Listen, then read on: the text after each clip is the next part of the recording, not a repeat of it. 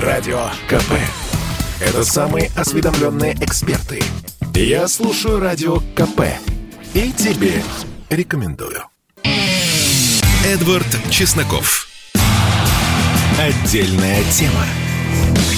Здравствуйте, друзья! Мы героически продолжаем сражаться с главными угрозами современности – национализмом и гомофобией. И сейчас я жестко-жестко раскритикую судей. Конечно, судей Олимпиады. Ведь когда некого критиковать, мы, подобно плохим таксистам, говорим о плохих судьях. Вот э, и я присоединюсь к тем, кто разносит их в дребезги. Вот была Виталина Бацарашкина, жительница Симферополя, в миру тренер Росгвардии, которая выступала на Олимпиаде стрельбе из пневматического пистолета. И буквально в последнюю минуту она вколотила просто в яблочко пульку, но электронный автомат сломался и показал, что ну, он не видит ее выстрел. И вот эти вот судьи, эти плохие, злобные, русофобствующие, продажные судьи засчитали этот выстрел, который автомат не засчитал, и дали Виталине Бацарашкиной, кстати, крымчанке, золотую медаль. Она первую золотую медаль завоевала среди нашей команды, которая непонятно как сейчас называется. Вот такие вот злобные продажные судьи. Давайте их законцелим, конечно же. И после этого я с чувством глубокого облегчения перехожу ко внутренней политике. Отъезд, э, я вот все время, честно скажу, не знаю, как просклонять это имя собственное. В общем, Любовь Соболь уехала за границу. Говорят, что через Стамбул, как-то и э, практически русская эмиграция миграция, вырвавшаяся из э, Керчи и Новороссийска в 1920 году, русский исход через Константинополь, и вот Любовь Соболь. И разберемся мы с этим, э, позвонив Георгию Федорову, политологу, президенту Центра социальных и политических исследований «Аспект». Георгий Владимирович, ну, у нас, э, возможно, немногие радиослушатели вообще знают, а кто это Любовь Соболь. Ну, добрый день. Любовь да, Соболь – это одна из, из основных соратниц Алексея Навального, одна из ключевых фигур организации под названием ФБК, которая сейчас признана там экстремистскими. Вот, и, соответственно, человек, который фактически стал после, наверное, Алексея Навального вторым по значимости и влиянию в либеральной оппозиции и внутри команды Навального человеком ну, может быть, еще вместе с Миловым Владимиром, который тоже эмигрировал. Да, но тут вопрос же очень тонкий. Вот я смотрю, и, ну, людей, людей за меньшее не пускают. То есть, если у тебя там 10 тысяч накоплено, например, по алиментам, то тебя не выпустят из-за границы. Я лично был свидетелем такого э, рода запрета выезда, когда, представляете, едем мы на микроавтобусе из Калининграда в Берлин, и человека ехавшего рядом со мной, просто снимают, а он и сам не знал. Но ведь у госпожи Соболь, у нее был там огромный долг по иску господина Пригожина, если мне не изменяет память, который она проиграла благополучно. Она, у нее был крайне неясный статус по так называемому санитарному делу. А, ей, ей там хотели присудить ограничения определенных действий на длительный срок. И как же так получилось, что при всем при том она совершенно спокойно спокойно садится на самолет и улетает. Ну, надо понимать, что когда, так скажем, государство хочет взыскать налоги, она не хочет, чтобы этот человек вылетал. А здесь я думаю, что это такая э, стратегическая линия государства по отпусканию оппозиционеров несистемных на зарубеж. Это то же самое же произошло и с э, Дмитрием Гудковым, который фактически сказал, что ему намекнули, ну не знаю, там намекали, не намекали, но тем не менее тоже дали выехать за рубеж. Исходя из этого, я думаю, что это такая же концепция нашего э, ну, политического руководства или блока, или силового блока, который таким образом, так скажем, э, удаляет или разрешает уезжать радикальным оппозиционерам, чтобы они находились не здесь, а, так скажем, где-то за рубежом, потому что всем понятно, что когда человек находится долгое время за рубежом, это можно вспомнить и Ходорковского, и, соответственно, Каспарова, то рано или поздно влияние на внутриполитический блок он теряет. Это, кстати, можно вспомнить и с белыми мигрантами, которые уезжали тоже за рубеж, а потом через определенный момент они теряли связь внутри страны. И в этом отношении я думаю, что здесь концепция именно у ну, политического руководства страны именно такого, такая, то есть им дают выезжать. Ну и, кстати, вот вы правильно сказали про белоэмигрантов. Они же уезжали, они действительно были симпатичнейшие люди, и мы им симпатизируем, но они искренне верили там, что вот пройдет еще неделя, еще месяцы, и большевики рухнут сами собой. То есть они абсолютно не понимали, что реально происходит внутри страны, и э, утратили э, осознание внутриполитических процессов. И, в общем, поэтому стали очень быстро такими немного комичными персонажами. Ну, надо понимать, во-первых, что, ну, как бы не все белые иммигранты такие симпатичные люди, которые вы, о которых вы говорите. А можно, кстати, посмотреть, почитать э, фильм, э, вернее, книгу Булгакова «Бег», да, так скажем, и можно посмотреть, кто, какие там были люди. Там были совершенно разные, в том числе негодяи, конченые прошу прощения, которые были повинны в э, убийствах и зверствах. Да? Поэтому не все так, как сказать, радужно. Но то, что касается того, что белая миграция в свое время потеряла влияние, ну, надо понимать, что спецслужбы Советского Союза очень активно работали. Даже мы помним, в свое время была так называемая операция «Трест», когда под видом э, для того, чтобы ввести заблуждение белую миграцию, фактически здесь э, э сотрудники э, правоохранительных органов э, ЧК, они сформировали такую подпольную якобы сеть белоэмигрантских организаций. Соответственно, я думаю, что э, с, у, с отъездом Соболя и других э, лидеров ФБК и несистемной оппозиции тоже спецслужбы э, заинтересованы в том, чтобы они отсюда уехали. Еще раз повторюсь, потому что без визы ФСБ никто не может пересечь границу. Ну, иногда граница бывает просто дырявая. Я бы не стал ни слишком демонизировать, ни в то же время слишком не демонизировать эту контору. И да, вы только что прослушали краткий курс истории того, как в российском политическом поле возник термин «мурзилка». Ну и теперь-то вот я вот думаю, а чем действительно они теперь будут заниматься? Практически же герои булгаковской пьесы «Бег», написанной примерно 100 кстати, лет назад. Может быть, создадут э, несколько новых медиа, новых, э, выпустят пару видео, напишут разоблачение, например, о Вологодской даче Эдварда Чеснокова, я не знаю. Вот чем они действительно заниматься-то будут? Ну, надо понимать, что любой э, человек такого уровня и такого, э, так скажем, известности, как Любовь Соболь, это политическая фигура, так или иначе. И, соответственно, я думаю, что они будут заниматься той же самой политической деятельностью, как сейчас, в принципе, занимается и Милов, и соответственно, э, Волков, это те э, Ижданов, да, те люди, которые были лидерами вот этого всего движения. Вопрос в том, что э, там у них уже налажены определенные, там и у Соболя, у других коммуникационные возможности внутри страны, и думаю, что они будут какую-то информационную такую свою линию гнуть. Вопрос в том, что с практической точки зрения, там, я имею в виду, когда все-таки лидеры оппозиции находятся здесь, они могут сами выходить и показывать пример на какие-то несанкционированные иные мероприятия. Это Или не выходить, призывая Или на них выходить. выходить. Так тоже бывает. Да, но тут, да, но тут э, вопрос в том, что здесь, конечно же, влияние на практические действия, практическую политику, она, конечно, уменьшится. Да, но еще вот у Дмитрия Евгеньевича Голковского, русского философа, есть такой всегда задаваемый вопрос, а откуда деньги? Вот э, откуда деньги у нашей оппозиции, там, у того же Навального, который снимал, ну, может быть, не супер дорогую, но все же там квартиру за несколько э, сотен евро, наверное, в день, там, когда они жили на юге Германии. Вот откуда у них деньги? Ну, надо понимать, во-первых, что они сами по себе не, не бедные люди, да, так скажем, они, э, если посмотреть по тому, какие э, средства были у ФБК, там, по-моему, где-то там миллиард рублей, да, так скажем, в год, можно было, они этим распоряжались. То есть, так или иначе, это довольно-таки серьезная сумма. Это первое. Второе, надо понимать, что у них есть эм, свои подписчики, которые донатят для того, чтобы, так скажем, их содержать, и для того, чтобы продвигать их какие-то идеи.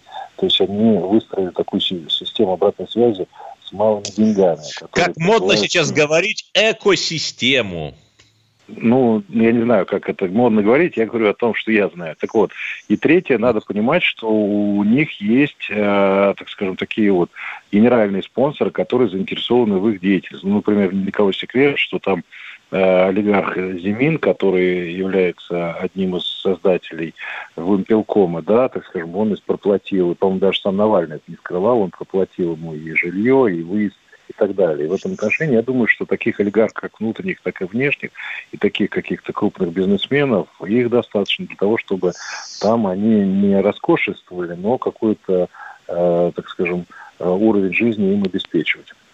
Не те ли эти не признавшие Крым олигархи, на которых намекал господин Лукашенко? Не знаю, буквально минуту у нас остается. И последний вопрос, раз уж я заговорил о Беларуси. Вот госпожа Тихановская продолжает свой вояж по заграницам. Там чуть ли не Байден ее к ручке допустить изволил. А вот э, Любовь Эдуардовна Соболь станет ли нашей Тихановской? Увидим ли мы ее, например, поцелуй Брежнева Хонекера, поцелуй Соболь с Меркель?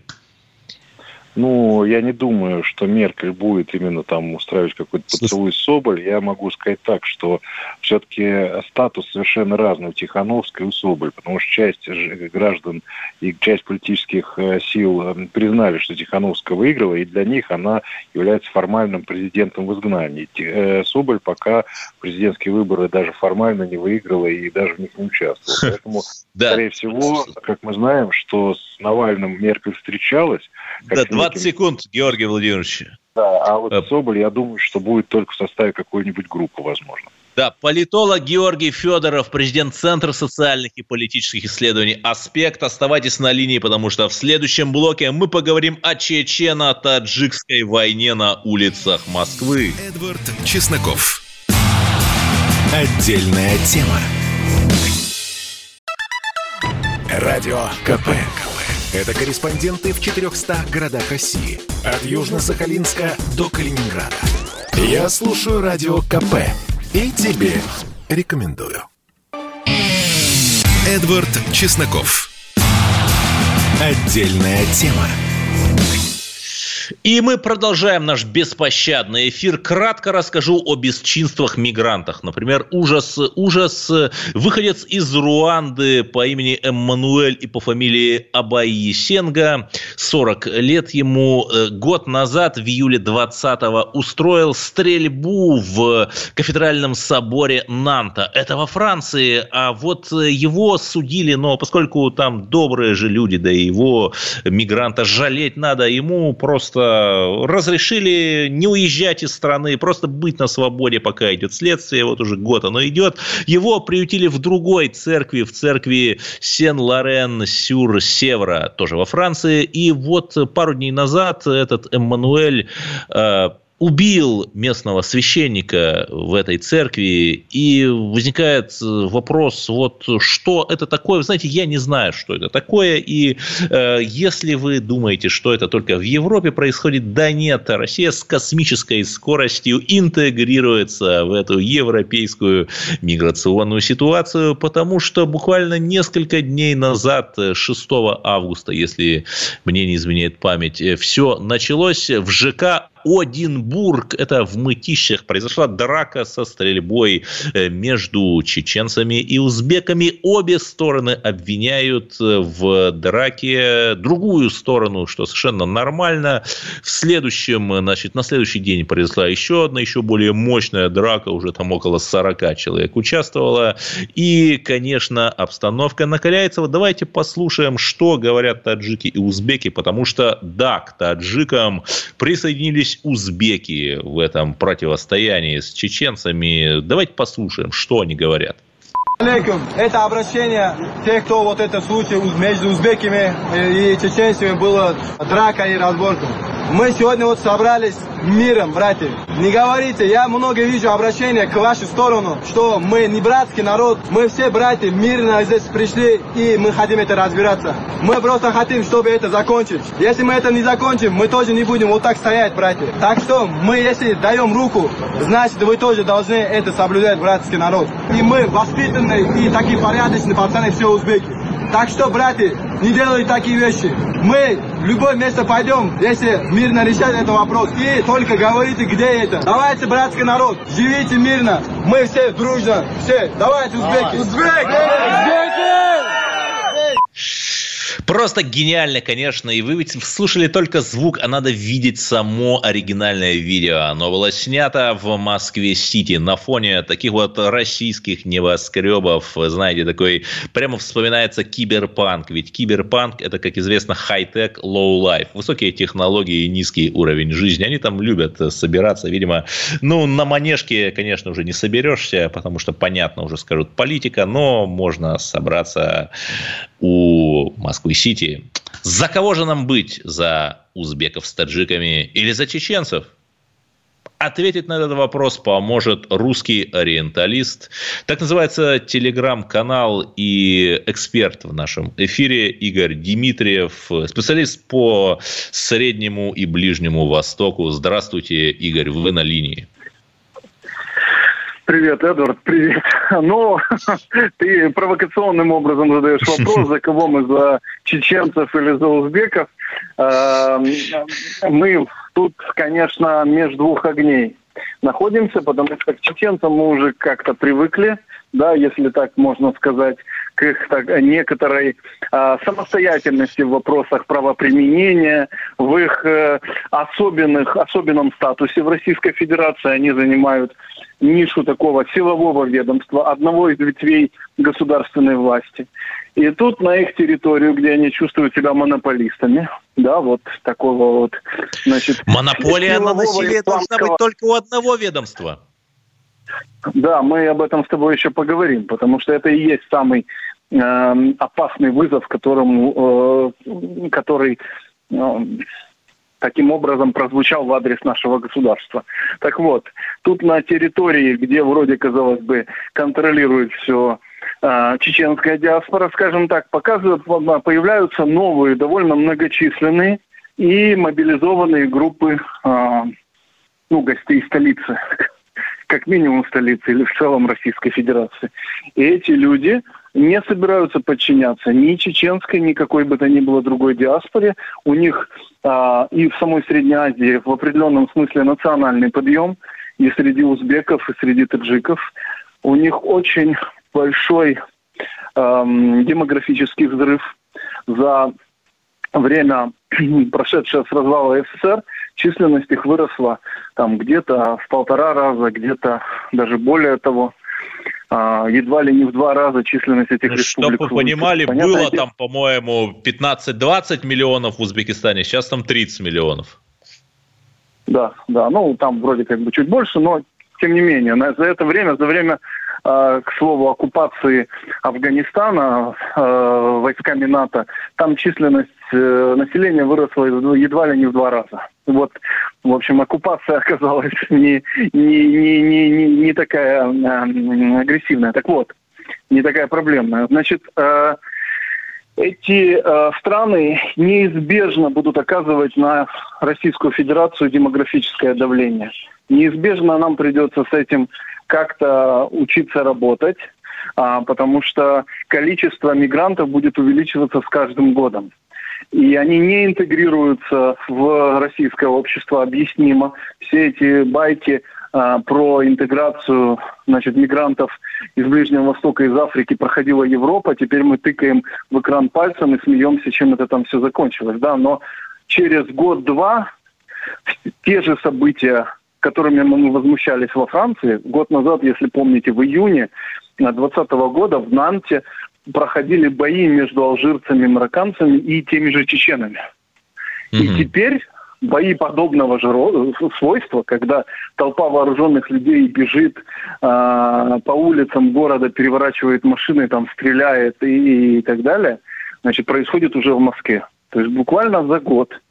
Это переместилось, дошло до нас, такие модные новые европейские тренды. Нет, э, а вот и... это интересный вопрос, ведь мигранты уже больше десятилетия так массово к нам едут, почему это только сейчас вдруг выплыло? Ну, судя по всему, есть еще внешнеполитический фактор, потому что в целом исламская ума, в целом ислам в мире на подъеме. А, мы видели, как а, в сводке криминальных новостей в последний год появилось больше упоминаний выходцев Азербайджана. Да, я уверен, что это связано с их внешнеполитическими успехами их родины, в частности, в победе в войне над армянами в Карабахе. А, у тюрков в целом сейчас период такого национального или наднационального подъема. То есть они создают большие э, объединения, они гордятся этим. У них там э, какие-то внутри процессы, сетевые структуры организуют общество. Они научились в 21 веке э, свое значение как минимум повышать с помощью новых совсем методик социальной работы. То есть вот эти все там братья-мусульмане, э, тайные общества, да, про которые ну, мы говорим. Я так на всякий случай скажу, запрещенная организация. Братья-мусульмане, да. Значит, ну и да. много других. Они научились, они научились с помощью этих запрещенных или незапрещенных организаций свое влияние в местах э, ну, давления такого миграционного, да, как, как вот здесь в Российской Федерации, они научились организовывать свои довольно большие общины и продавливать свои интересы. У них наладились какие-то взаимоотношения, видимо, финансовые с местными властями, а, появился национальный бизнес, иногда очень а, сомнительный по происхождению капиталов, как в случае с таджиками. А, очень много говорят о том, что ну, то, что мы называем крыша, да, то есть им э, оказывают поддержку э, представители наркомафии. В случае, если таджики или кто-то там оттуда из э, региона Таджикистана получает, э, ну, имеет проблемы с законом в Российской Федерации, то помогают ему решить эти проблемы законом представители их национальных там мафиозных структур. И это все очень большая большой вызов, теперь мы вернемся к Максу Веберу, да, с монополией на насилие, потому что таким да, образом вот что делать? это ставит... Фу. Ну, во-первых, нам нужно понимать сначала разобраться с темой, зачем нам такое количество мигрантов. И этот вопрос непростой, потому что неизвестно, может ли российское общество, русские, дать такое количество рабочей силы, как требуется сейчас на рынке. Во-первых, необходимо увеличить стандарты в части заработной платы и вообще провести на этот счет какое-то исследование, какое, какое количество людей, оказывается, выброшены за а, пределы труда, они обеспечены трудом, они безработны среди граждан Российской Федерации и русских в частности. И, соответственно, сколько э, ну, остается возможным довести, довести э, рабочих из-за рубежа. После этого, когда мы поймем, потому что до сих пор внятной статистики, внятного анализа происходящего нет. Вроде как эти люди приезжают и работают, но э, в том ли объеме могли бы мы компенсировать эти рабочие места выходцами из э, регионов России? Это большой вопрос, это, и его нужно прорабатывать, а не отмахиваться. Но, сколько я понимаю, в целом чиновники заряжены эм, крупным бизнесом на... Да, на у нас 30 секунд до конца, Игорь. Сил. Да, это первый момент. А второй, каким-то образом и очень жестко, с помощью реформы правоохранительных органов, наверное, подавлять любые попытки претендовать на э, ну, право на насилие. Монополия востоковед, на насилие, монополия на насилие должна обладать только только государство российское. Востоковед Игорь Дмитриев у нас был на линии. Оставайтесь с нами, потому что в следующем блоке мы поговорим о русском мальчике в Киргизии. Эдвард Чесноков. Отдельная тема. Радио КП. Радио КП. Это самые оперативные новости. Я слушаю Радио КП и тебе рекомендую. Эдвард Чесноков. Отдельная тема. Борец с фашизмом Сергей Ковалев, тот самый, который, находясь в Грозном в ставке боевиков по радио, предлагал российским войскам сдаться под гарантии живости и здоровости. Конечно же, никаких гарантий не было, и тех, кто сдавался, просто убивали. Так вот, этот борец с фашизмом умер, но дело его живет, и с фашизмом продолжаем бороться героически мы. Я Я хочу процитировать публикацию, которая вышла в телеграм-канале Вячеслава Володина. Он обратил внимание на вопиющие случаи в Киргизии, где в начале целыми днями избивали русского мальчика в летнем лагере просто за то, что он русский. И это даже никто не отрицает. То есть, ну, если бы там сказали, ну, там была какая-то драка, там бытовуха, ну, нет. Это даже никто не отрицает. Избивали по национальному и религиозному признаку. И второй, самый последний случай, который мы неоднократно обсуждали, это русская девушка в одном из э, досуговых центров Киргизии. Э, на нее замахнулся и попытался ударить э, киргизский мужчина. Очень, кстати, героически, грозно так, знаете, победитель женщин, могучий южный мужчина.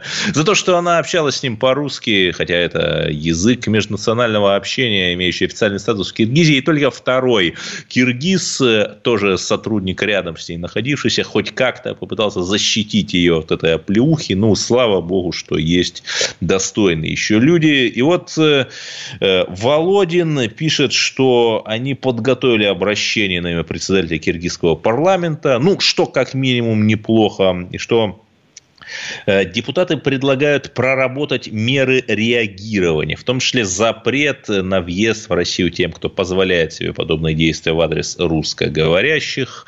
И, наверное, этому можно было бы порадоваться, но мы помним, как ровно год назад тоже Госдума принимала такое же послание коллективное в адрес э, нашего братсконародного друга Реджепа Таипа Эрдогана, когда он попытался, как бы сказать, помягче десекуляризировать Святую Софию, то есть э, снова превратить ее из музея в мечети. Да, Государственная Дума направила послание Великому национальному собранию Турции. И что?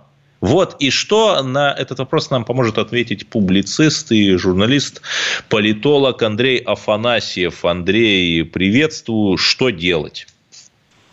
Э, приветствую. Э, первое самое важное – работать всем нам.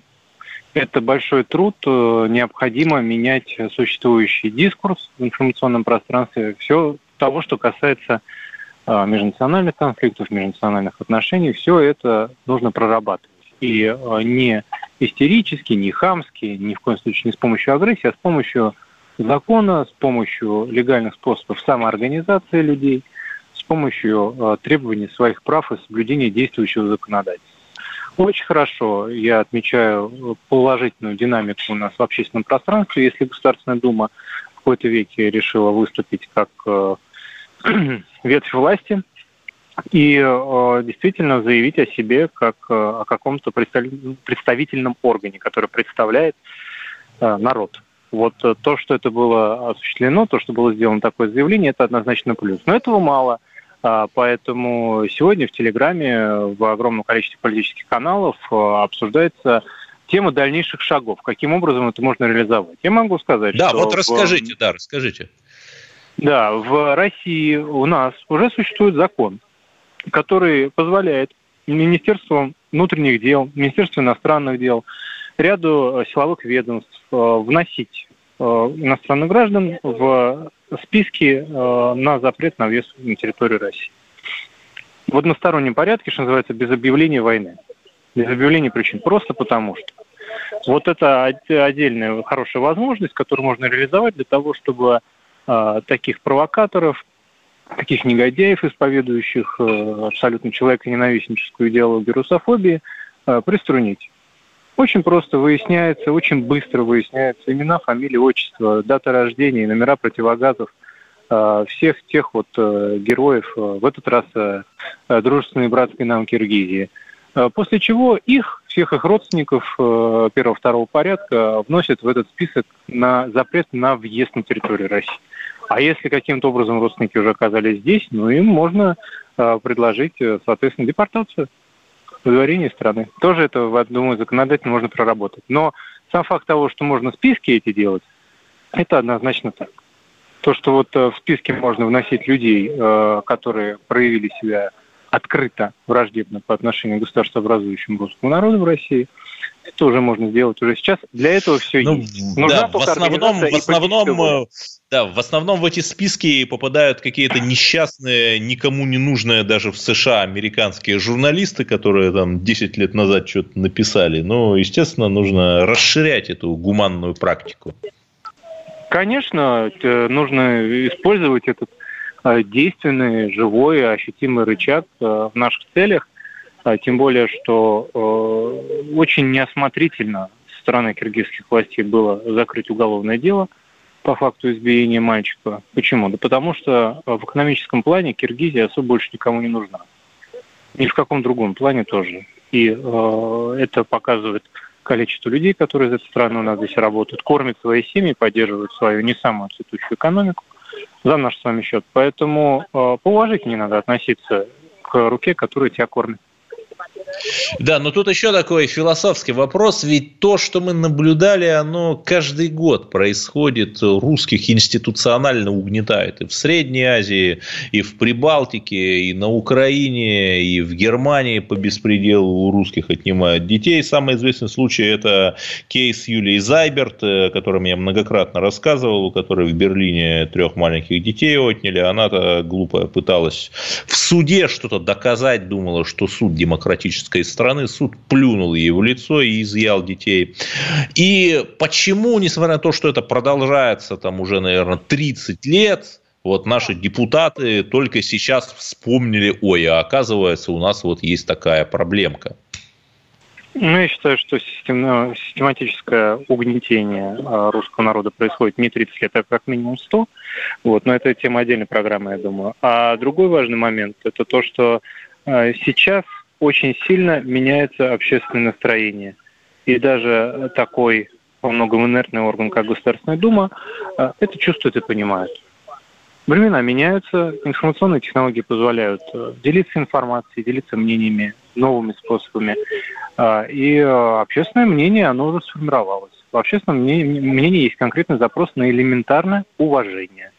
Уважение себя, уважение своих традиций, своей культуры – и э, только та власть, которая обеспечит защиту, обеспечит это уважение законными способами, а будет у нас в стране считаться легитимной. Ну, хорошо, что хоть спустя такой большой промежуток времени и э, со скрипом, но все равно даже нынешняя наша государственная система начала двигаться в этом направлении. Это можно только приветствовать и поддержать. Да, и я, кстати, того, помню... Сказано, надо еще, чтобы было сделано. Да, да, Андрей Афанасьев у нас на линии. Следующий вопрос. Вот вы выступаете за традиционные ценности, при этом, например, те люди, о которых мы говорили в прошлом блоке, это узбеки и таджики, устроившие войну с чеченцами на улицах Москвы, они ведь как бы тоже выступают за традиционные ценности. То есть это какие-то другие традиционные ценности или как? Я не понимаю, каким образом э, криминальные разборки на улицах наших городов связаны с традиционными ценностями. Если это кулачные бои, э, то у меня возникает вопрос, почему не на Масленицу? А, это не стеночные бои у нас были, да, между узбеками и чеченцами. А если это уличные разборки, то это уже тогда конкретное правонарушение существующего, действующего законодательства в нашей стране.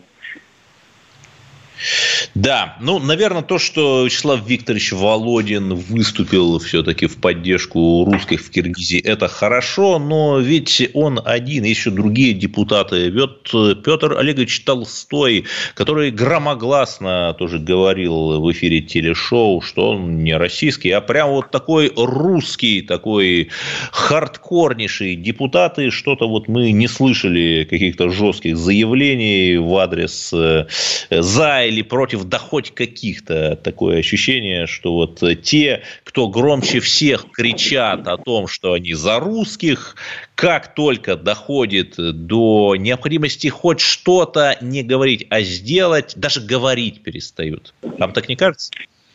Ну, Эдвард, я считаю, что происходит э, то, чему мы позволяем происходить. И э, мы с вами, как э, журналисты, как общественные деятели, тоже можем на это влиять.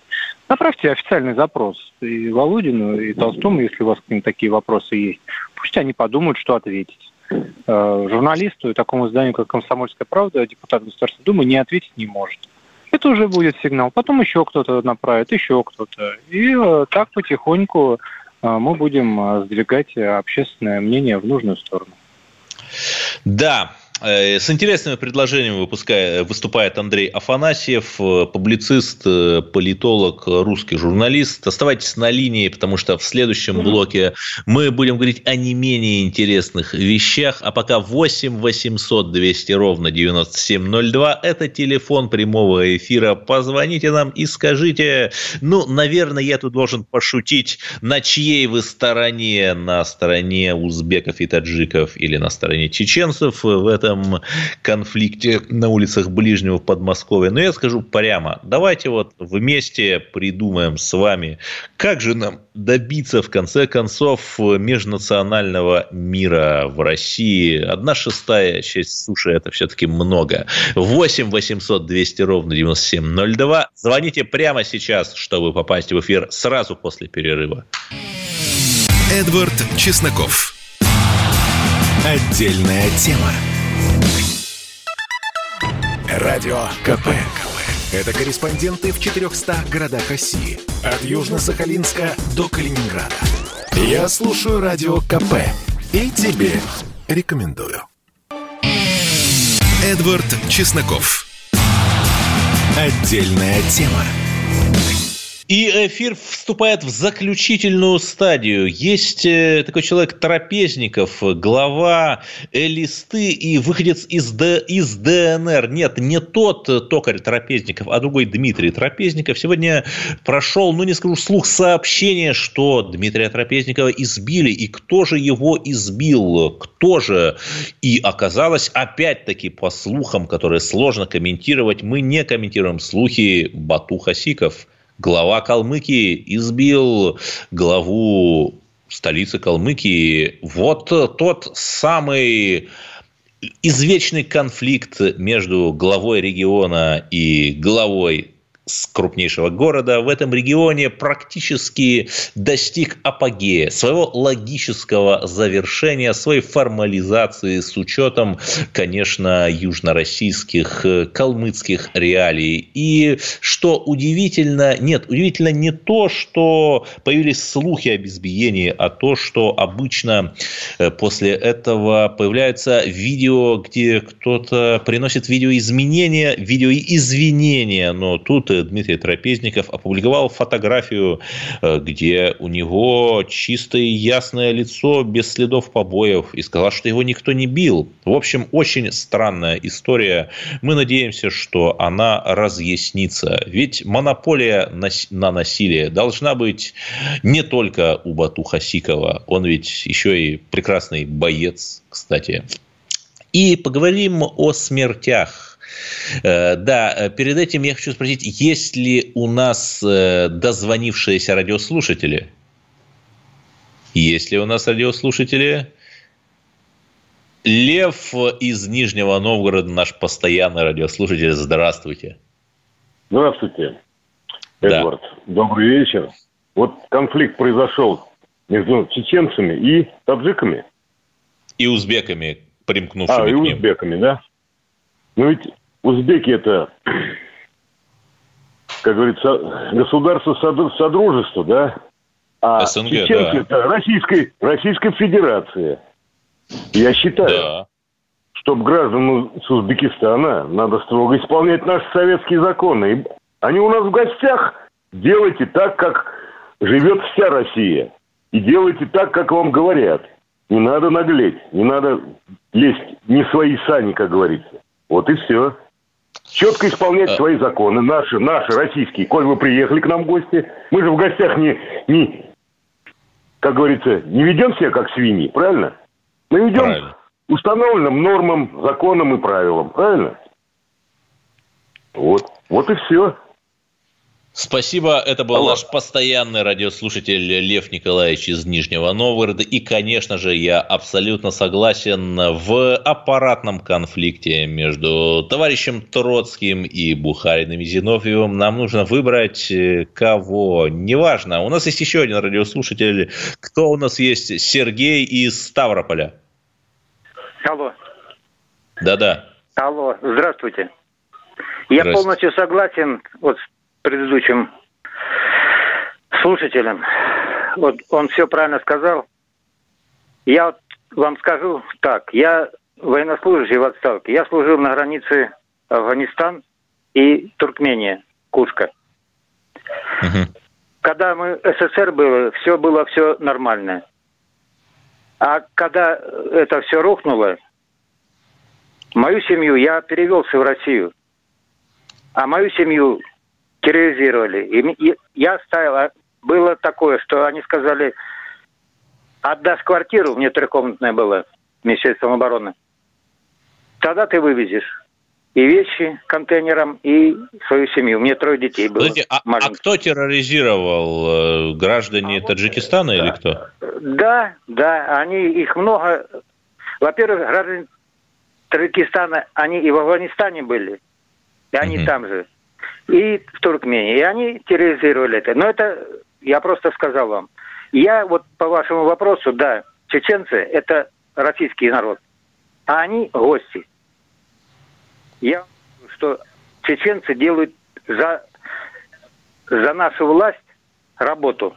Они правильно делают. Наши молчат, а они хоть делают, потому что так, у них может есть. быть это, может быть это и есть хитрый план, э, так сказать, нейтрализовать одних с помощью других, как делали да, римляне. Да, это правильно вы говорите. Это специально, это провокаторы, которые засылают и делают конфликты. Вот они на русских, и на русских они бросают.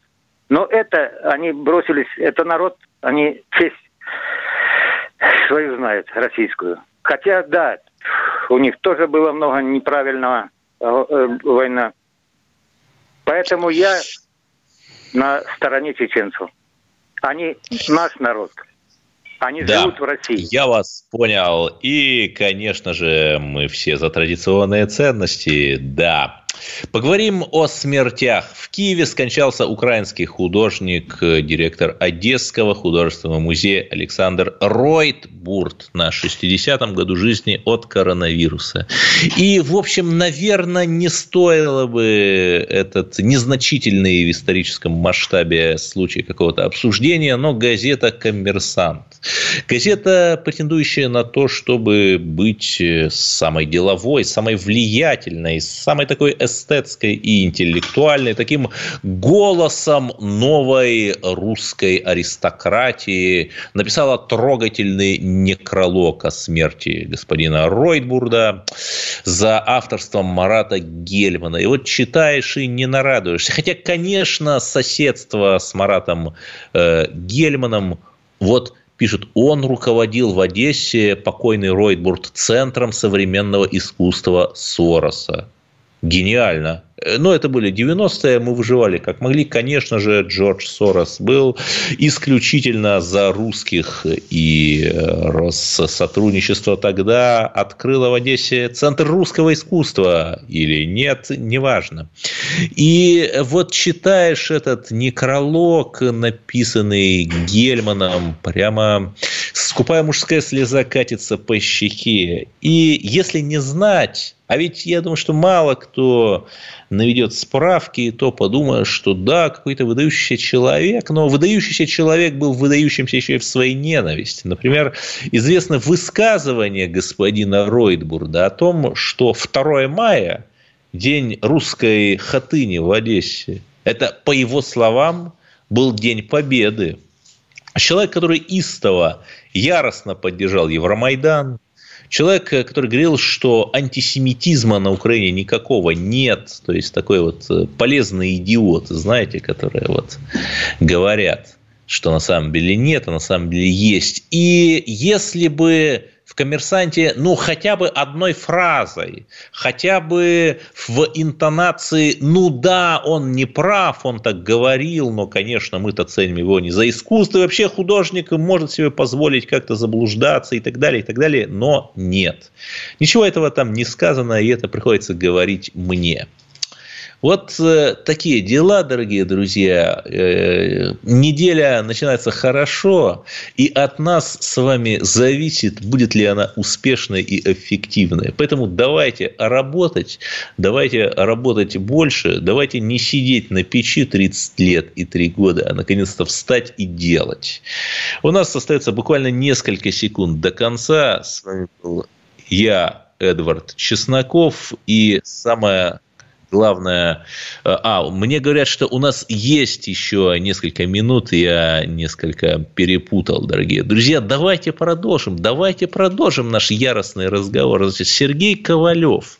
Я о нем коротко сказал, но скажу чуть дольше. Вот эта вся правозащитная история. Э, сейчас э, Совет по правам человека при президенте РФ выступил с заявлением относительно тех же самых случаев в Киргизии, мальчика и русской девушки в Киргизии. То есть, чтобы вы понимали, это абсолютно невероятная вещь. Потому что еще, я же недаром заговорил про Ковалева, еще там, да даже лет 10 назад, вот в такого рода правозащитных организациях э, окопались настолько термоядерные русофобы, что ожидать каких-то таких заявлений в принципе было бы невозможно. А сейчас, дорогие друзья, это, безусловно, свидетельство того, что Россия медленно, верно, но выправляется. Оправляется от этого морока, от этого сна становится действительно Россией, той России, которую, о которой мы мечтали,